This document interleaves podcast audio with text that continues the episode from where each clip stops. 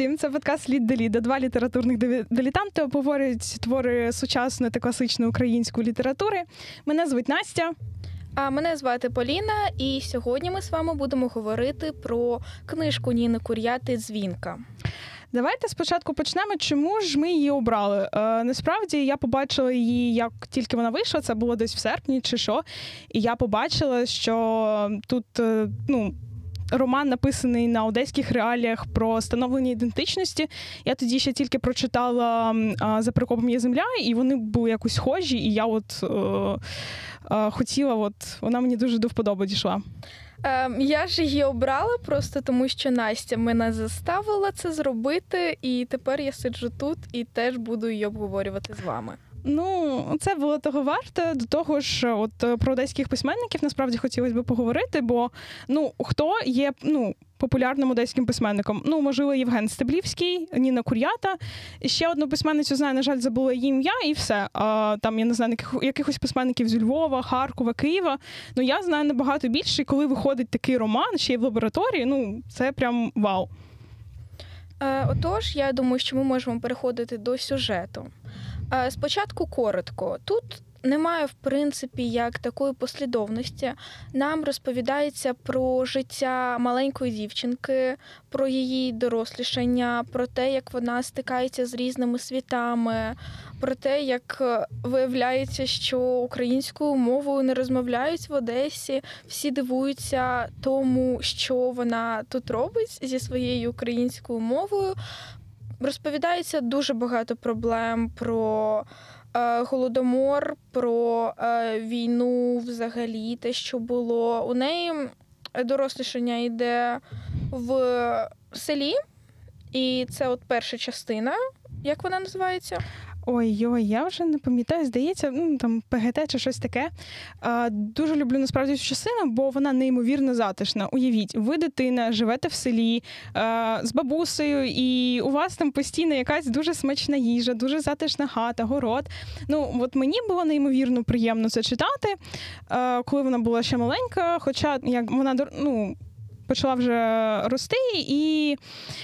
пішла в школу. І насправді от це стикання з радянською школою, це щось чимось, бо, ну, вдома вона там іноді може щось прочути, там, як Поліна казала, про Голодомор, про вбивства, про якесь приніження, а в школі розповідають, як все чудово, там, я не знаю, що ми там перше летимо на Марс і, і таке інше. І, ну, ось це от нерозуміння цієї дівчинки, це було якось... І насправді дуже сумно, що навіть дорослі от не дуже з нею обговорювали ці всі проблеми. Я пам'ятаю, що бабусі щось намагалися це говорити, але я розумію, що казати щось дитині в той час було небезпечно, бо вона може сказати щось доросле.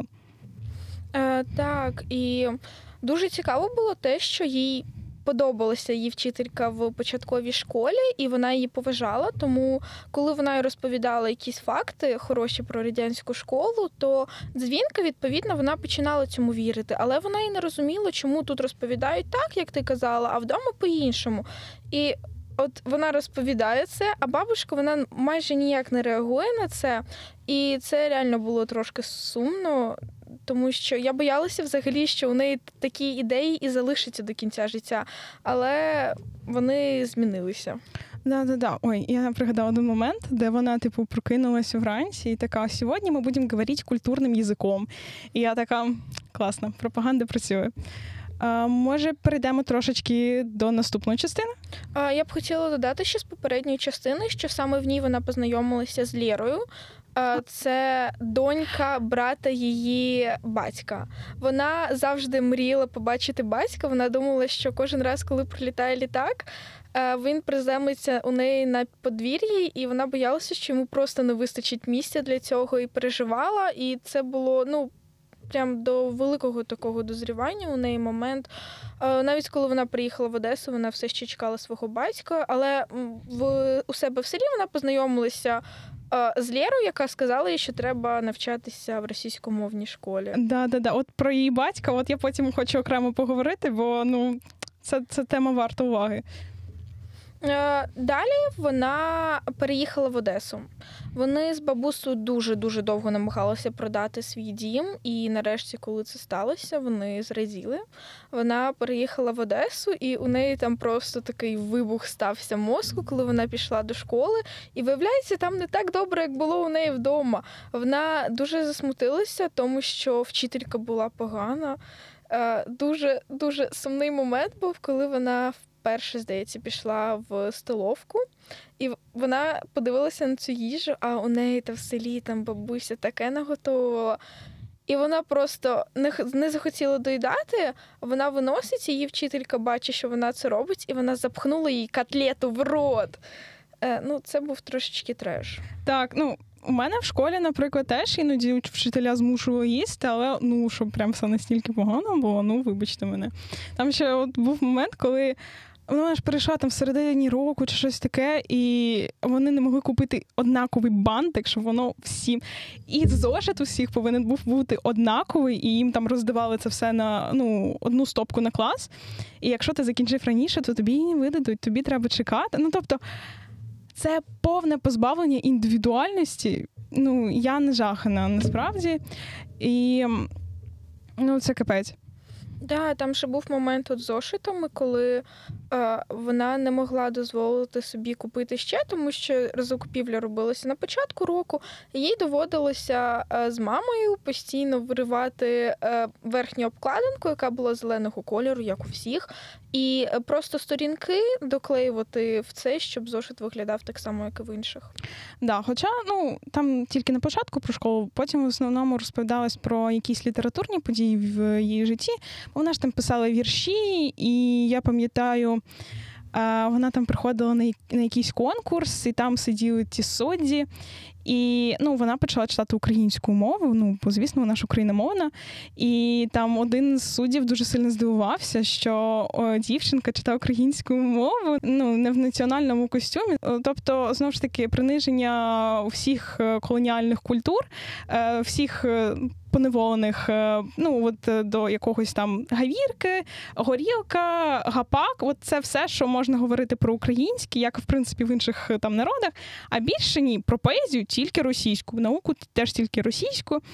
А, от, і її там дуже сильно мучили з тим, щоб вона, ну, типу, сиділа над дикцією. Ну, тобто, ну, поету не обов'язково вміти читати вірші, йому головне писати, а її, ну, на чотири роки, скільки вона там мучилась. І потім її, коли вона приїхала, здається, вже тоді в Крим на літературний фестиваль, всі були дуже здивовані, що вона от так довго, ну, проводила свій час за, ну, вивченням, як правильно говорити. Ой, е, от цей літературний фестиваль взагалі моя улюблена, е, ну, Полі, не знаю чому, бо тоді ж, ну, вона, по-перше, познайомилась з купою крутих людей з усіх Украї... з усієї України, ну, привезли літераторів, я розумію, що це було неймовірно, в дев'яностих, от, і е, вона там з усіма перезнайомилась, і її ж дуже сильно, от пам'ятаєш, там її оцей гебіст дуже, реку... дуже рекомендував поступати на хімфак, бо треба хлібну спеціальність. Ну, от, от тебе хіба це не бісить, от коли, ну, тебе змушують поступати, куди ти, ну, ти не хочеш? Ну, звичайно, бісить. Да, ну, тобто, ти рано чи пізно, чи прийдеш до цього, знову ж таки, витративши купу років, чи потім, ну, будеш ненавидіти, ну, те, чим ти займаєшся все своє життя. Ну, рідкі якісь випадки, коли, ну, ти насправді полюбляєш те, чим тебе змусили займатися. Ну, то таке.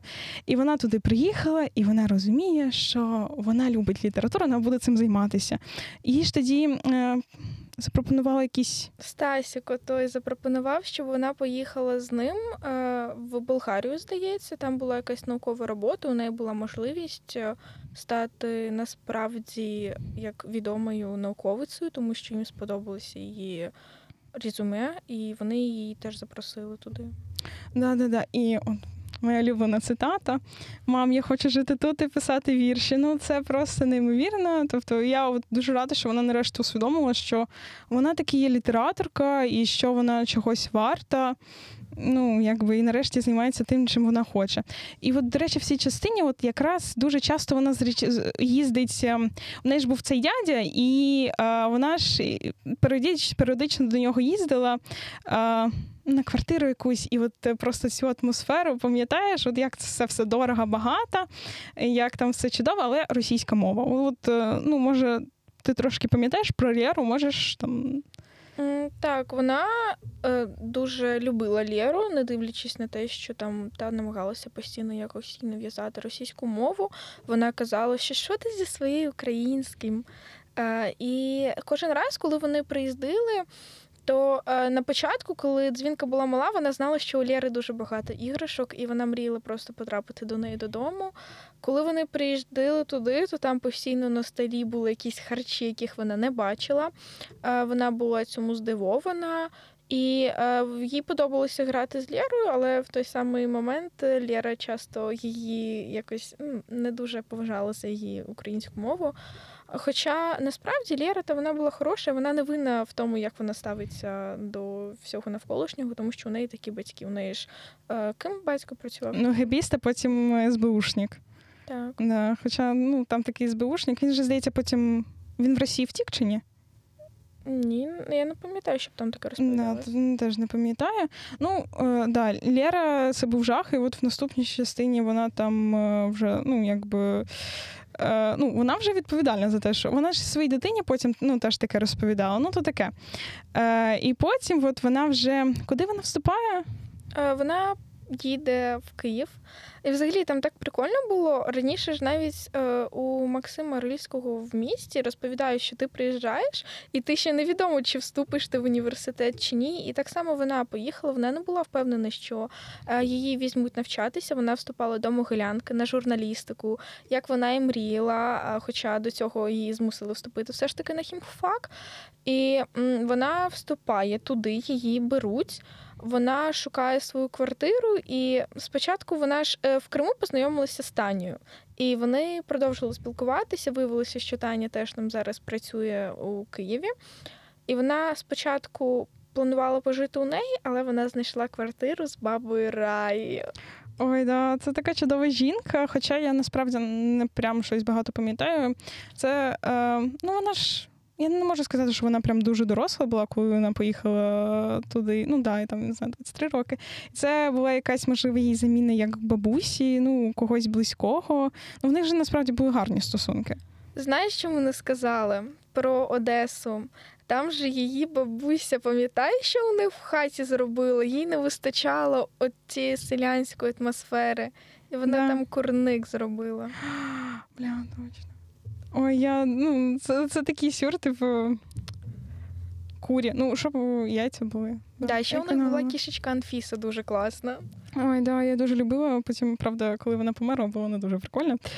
О, да, і е, потім же вона познайомилася з Орестом, хоча я насправді не дуже пам'ятаю, як вона це зробила. Вони познайомилися з Орестом, коли вона пішла на ще одну свою роботу. Вона ж спочатку працювала... в одному е, будівництві чи де, але їй там не платили гроші. Баба Рая така, так, дітка, це не діло, давай шукай нову роботу, бо вона вже не платила два місяці за квартиру.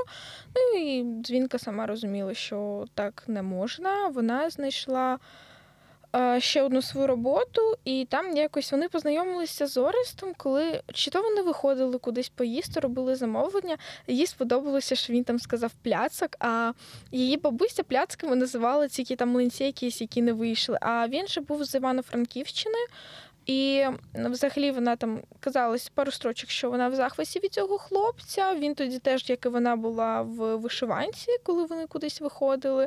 Ну і згодом вони одружилися.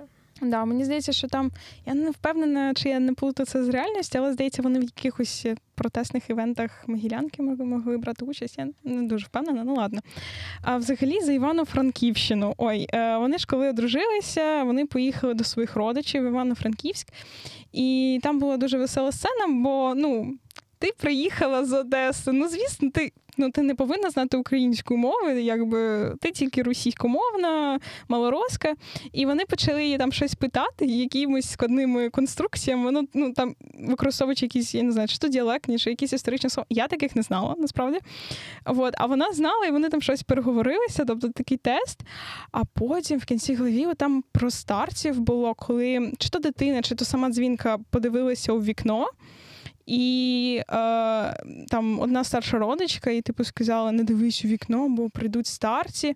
І от вона ж тоді ще пригадала, що чи то баба, я не, я не дуже пам'ятаю, е, почала, ну, їй розповідали, що ну, люди з-під Дніпрянщини, вони приходили на захід, коли ті ще не було окуповані совєтами, і вони просили, там, обмінювали якісь свої дорогоцінності на їжу. А це і не бабаня з села розповідала? Я не впевнена. Ну, мені здається, що це були не прямо її родичі, можливо, це хтось з Київщини. Але мене якось, ну, зачепив цей момент, не знаю, якось, ну, нагадала про нашу історичну різницю, про наш історичний різний трош, трошечки досвід. Да. Е, так, а що було далі? А, потім, а, журналістські агенції. Них ще народився син спочатку. Ну, народився. Вони класно вибирали йому ім'я. А що там було? Е, там, значить, спочатку от вони з Орестом почали, типу, вона хотіла тільки хлопчика. Він довго не показував свою статі, потім вже там, коли вони зробили УЗІ, виявилося, що буде хлопчик. І вони такі, як називаємо? Е, Орест такий, Ваня. Ні, Іван. Угу. Дзвінка така, ні, це буде Ваня тоді. Я такого не хочу. Потім вони там щось, Кирило, Кирил.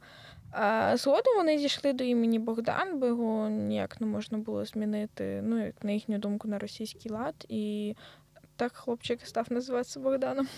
Да, да, да, щось там таке було. Ну, я насправді, от саме її одруження і дитину до... Ну, я не прям вважаю, що це була дуже важлива частина в житті.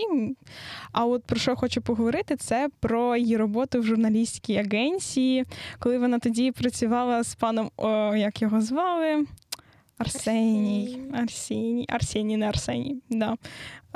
Там же він, я взагалі спочатку думала, що він, ну, росіянин, бо там же було, там, виходить, як було. Це якась міжнародна організація, і вони там писали статті. І була українська, український відділ, і російський.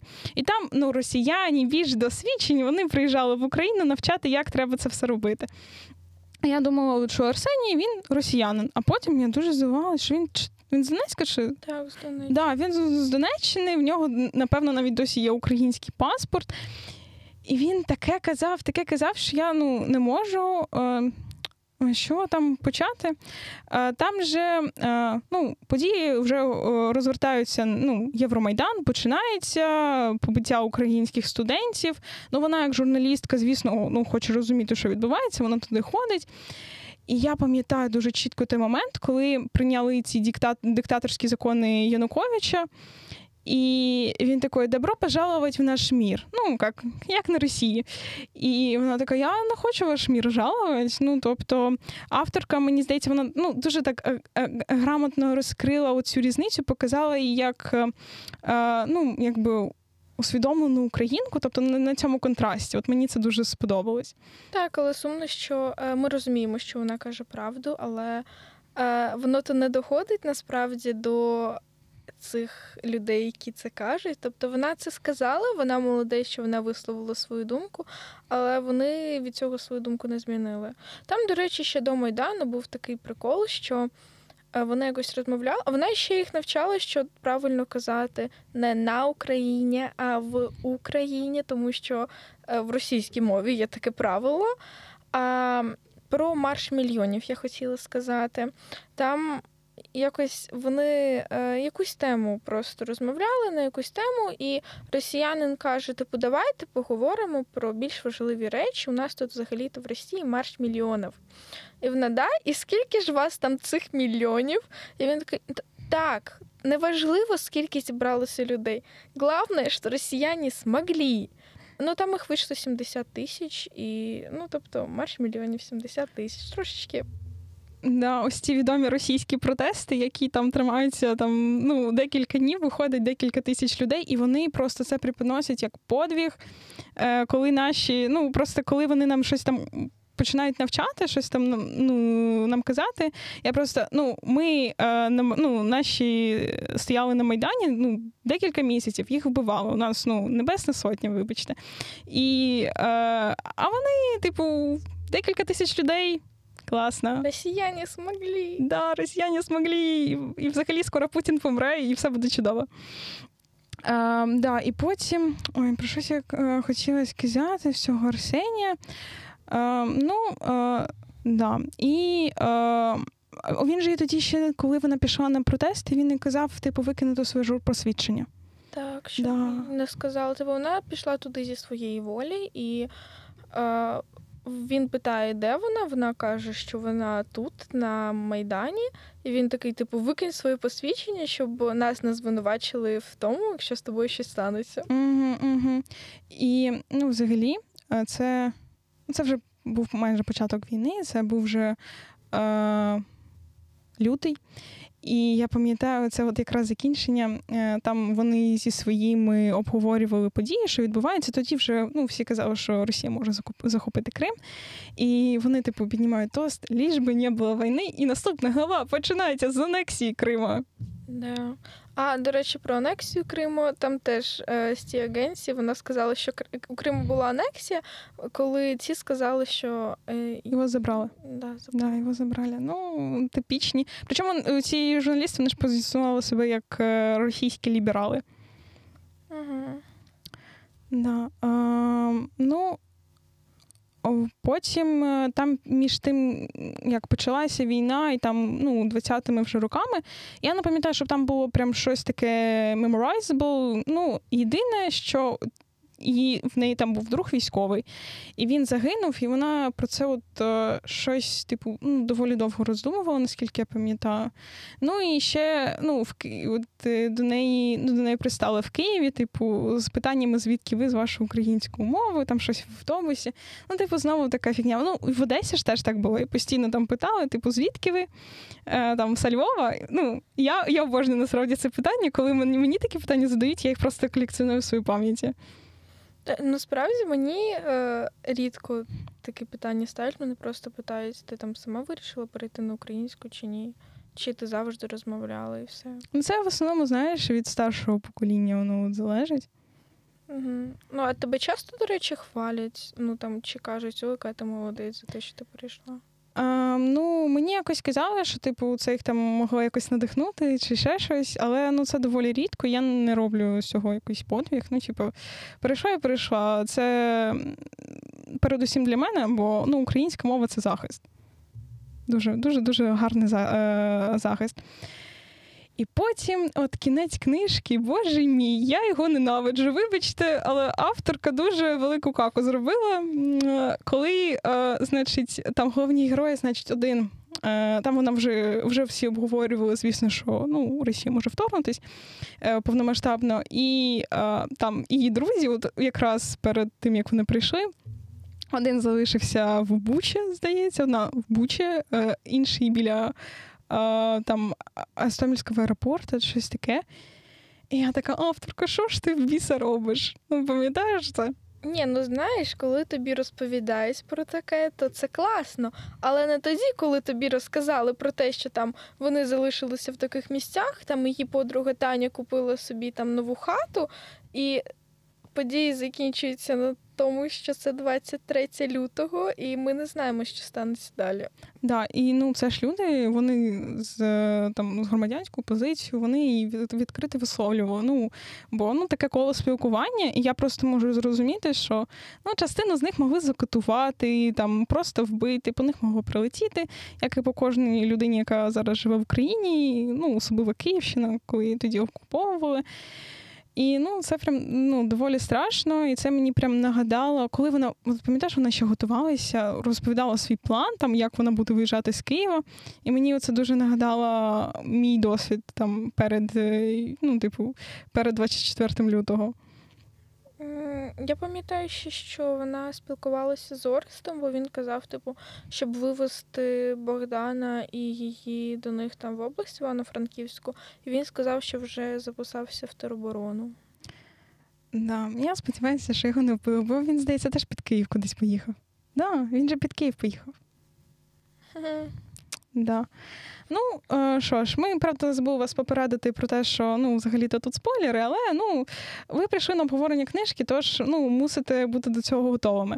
А, пропоную перейти до особливості книжки. Ну, в принципі, ну, це такі, така суміш автобіографії, якогось художнього літера... ну, художнього роману, ну, трошки тавтології, ну, ладно. Е, бо, ну, я дивилася біографію авторки на Вікіпедії, і е, там доволі багато автобіографічних моментів, от, е, і порадувало, насправді, що вона вчилася в Мечникова. Коротка справочка, я там навчаюсь. Е, і, ну, стікляшка, і я така, да, да. Oh. Там, я пам'ятаю, ти казала, що тобі дуже сподобалося, що порушувалася, ну, тема Голодомору і розповідалося багато про це. Да, а, насправді, ну, найбільше, ну, цьому приділена увага саме в першій частині, бо, ну, ну, коли вона вже в Києві чи в Одесі, про це мало говорили.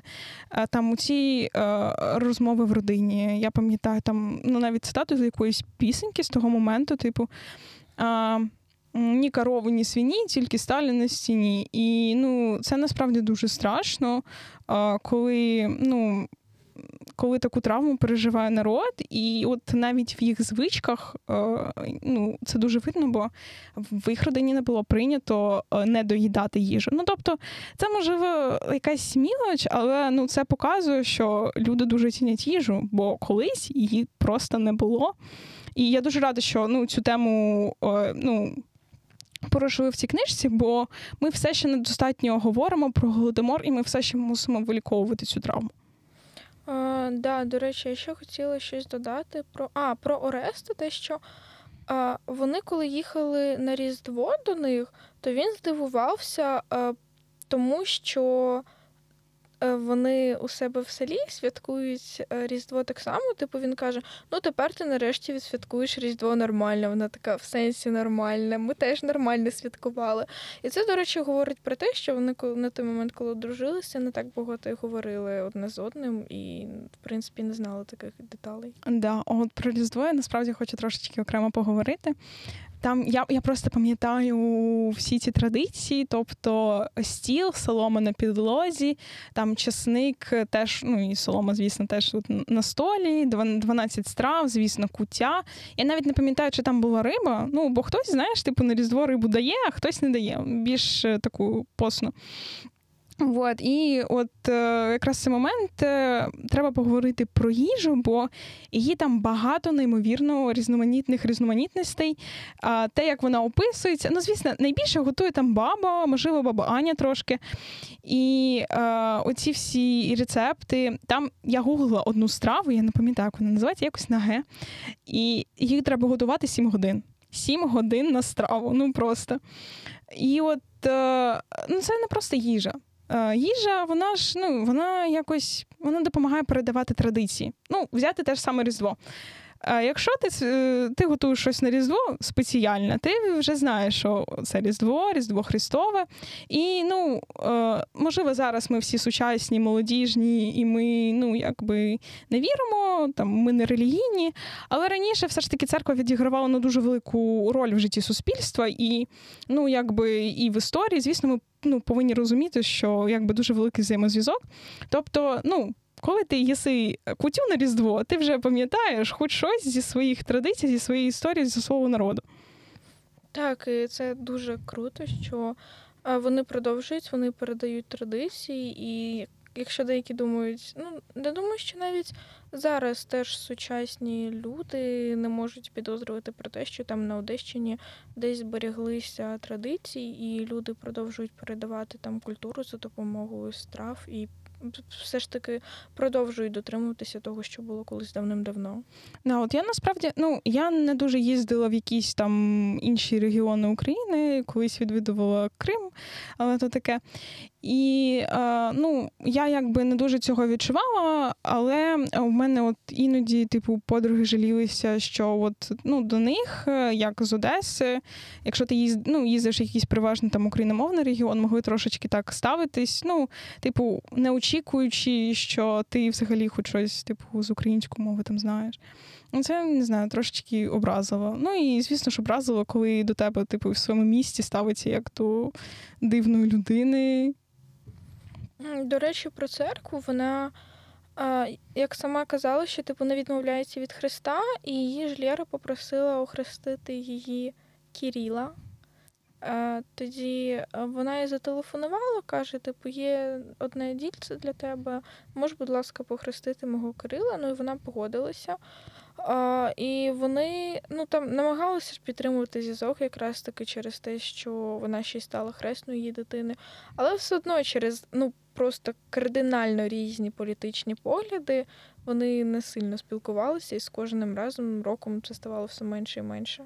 Ой, до речі, про церкву. Я, я ж згадала той момент, коли вона прийшла в церкву, ну, Пе Це Ем Пе, і там до неї батюшка, ну, типу, а чого ви співаєте молитви українською? І щось він там, типу, не знав, що десниця – це права рука, чи щось таке. Я така... Що відбувається? От, з Лєрою, да, е, мені от дуже прикро, що, ну, її батя гебіст, він виховав її, звісно, ну, в такому ж дусі.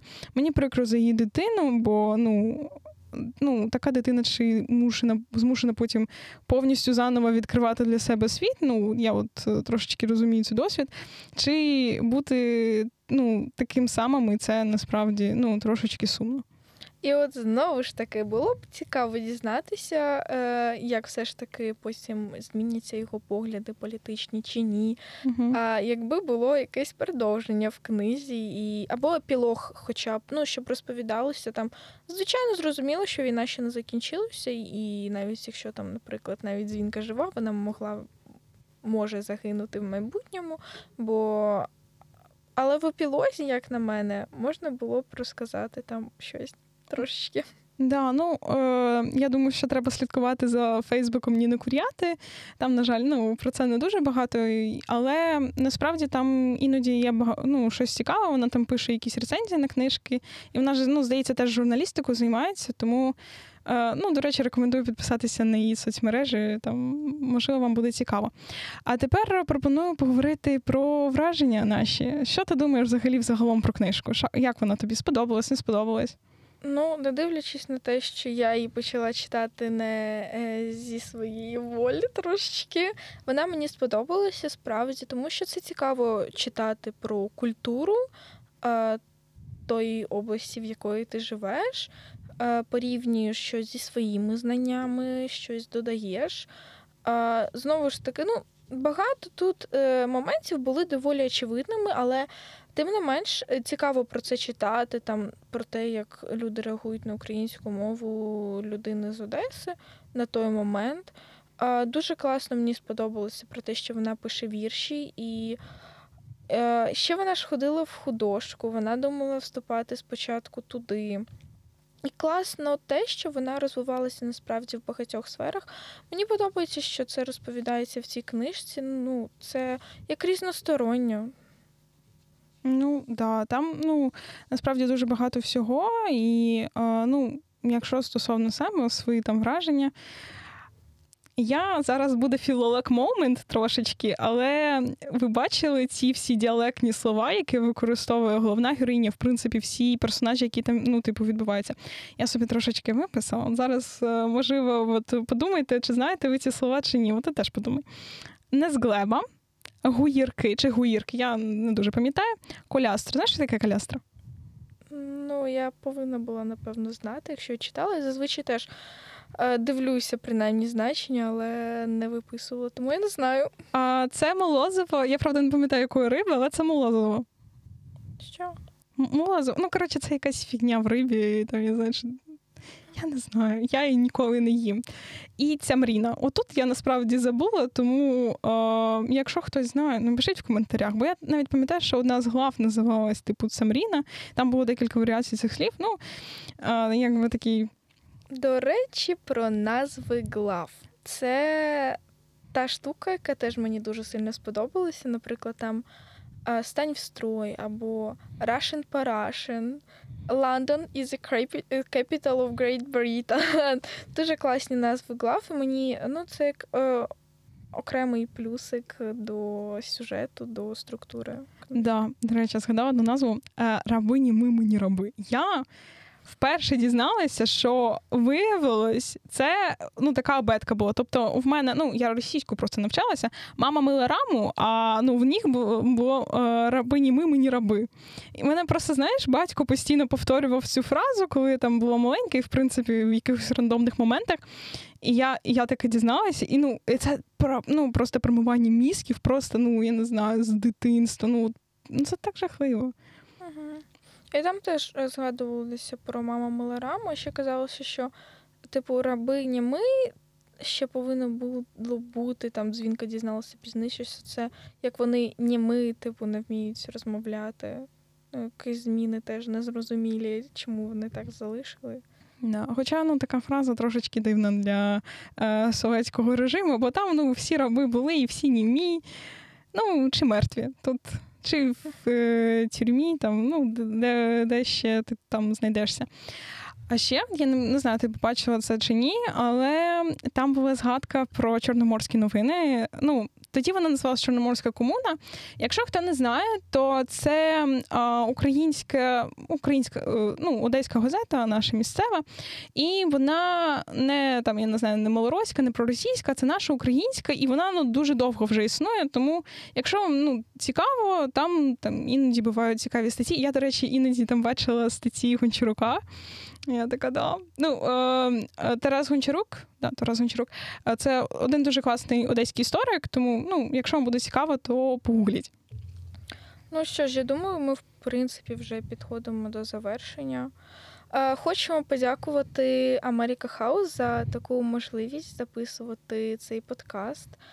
Сподіваємося, вам сподобався наш контент, і ви будете продовжувати слідкувати за нами, а ми будемо працювати надалі для вас. Да, підписуйтесь на наш телеграм, інстаграм, ми залишимо все в описі, також підписуйтесь на America House.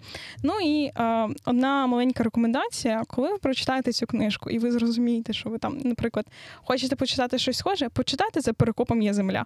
Бо там написано все на кримських реаліях, там теж багато слів цікавих, да, кримсько-татарських, філолог момент, на хвилиночку.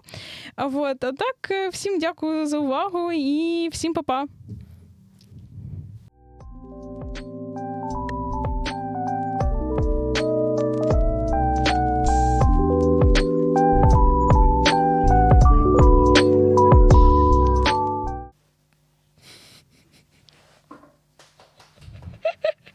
О май гаш, вот вода. У мене на останніх хвилинах почали впадати навушники. Оу. Боже, мені страшно. Так я почала поправляти, а потім вони знову почали падати.